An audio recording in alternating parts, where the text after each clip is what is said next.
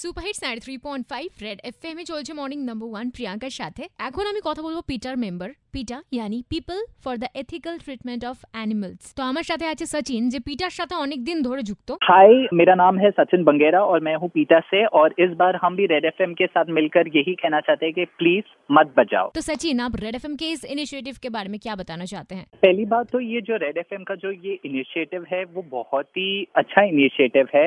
हम जिस उम्मीद करते हैं कि ज़्यादा से ज़्यादा लोग आगे आए और इस विषय पे बात करें, क्योंकि दिवाली जो ये उत्सव है, ये जो त्योहार है ये लोगों के लिए सेलिब्रेशन होता है बट वो अक्सर भूल जाते हैं कि ये जानवरों के लिए ये सेलिब्रेशन नहीं होता। जब आप पटाखे जलाते हैं और ये जो लाउड नॉइस होता है, उसे सिर्फ़ पोल्यूशन नहीं होता बट ये जो स्ट्रे एनिमल्स होते हैं, आपके घरों में जो जानवर होते हैं, वो सब डर जाते हैं। काफ़ी लोगों को ये पता नहीं होगा बट जो डॉग्स होते हैं, उनमें जो डेसिबल लेवल्स होता है साउंड सुनने का, वो ten times more than humans होता है। इंसानों से ज़्यादा लाउड वो सुन सकते हैं।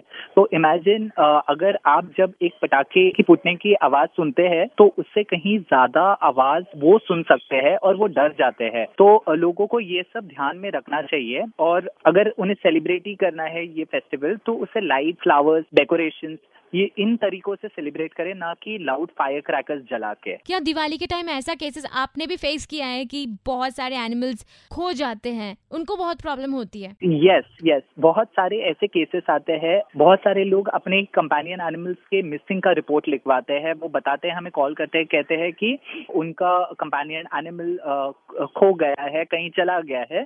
तो ये अक्सर देखा गया है कि ये दिवाली के अवसर पर होता है। तो इट इज़ वेरी एविडेंट कि ये लाउड नॉइस से ही ये जानवर घबरा जाते हैं और uh, वो uh, कहीं जाके छुपने की कोशिश करते हैं और अक्सर वो अपना जो इलाका है वो भूल जाते हैं। उन्हें पता नहीं चलता कि उन्हें कहाँ पे वापस जाना है। वो इतना डर जाते हैं। और uh, ये खाली फायर क्रैकर्स जलाने तक की बात नहीं है।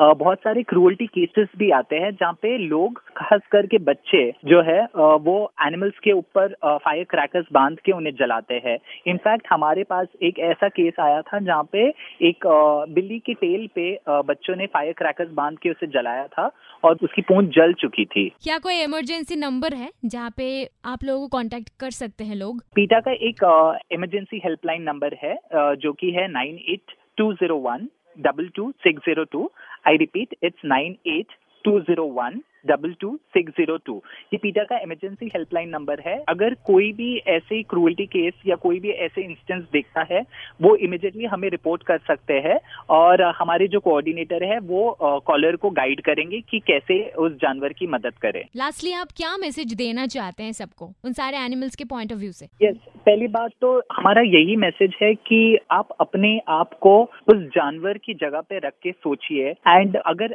फिर भी लोग इनडिफरेंट है तो हम रिक्वेस्ट करते हैं उन लोगों से जो वो कंसर्न सिटीजन्स जिनके लिए ये रियली मैटर करता है who are moved by this whole thing हम उनसे रिक्वेस्ट करते हैं कि जब भी आप देखें आप सड़क पे आ रहे जा रहे होते हैं और अगर आप देखेंगे अ, तो प्लीज़ स्पीक अप क्योंकि अगर आप नहीं कहेंगे तो शायद कोई नहीं आगे आएगा। इसलिए हम रिक्वेस्ट करते हैं कि वो आगे आए वो उन लोगों को बताए उनको एजुकेट करे उन्हें बताए कि इससे क्या क्रूअल्टीज इन्वॉल्व है अ, कैसे जानवर सफ़र करते हैं उन्हें इसके बारे में जानकारी दे जानकारी देने से ही नॉलेज बांटने से ही लोगों में वो समझ आएगी।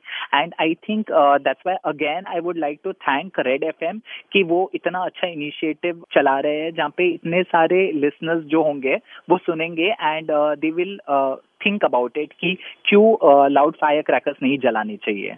93.5 रेड एफएम पर। इस साल मत बजा मत मत बजा।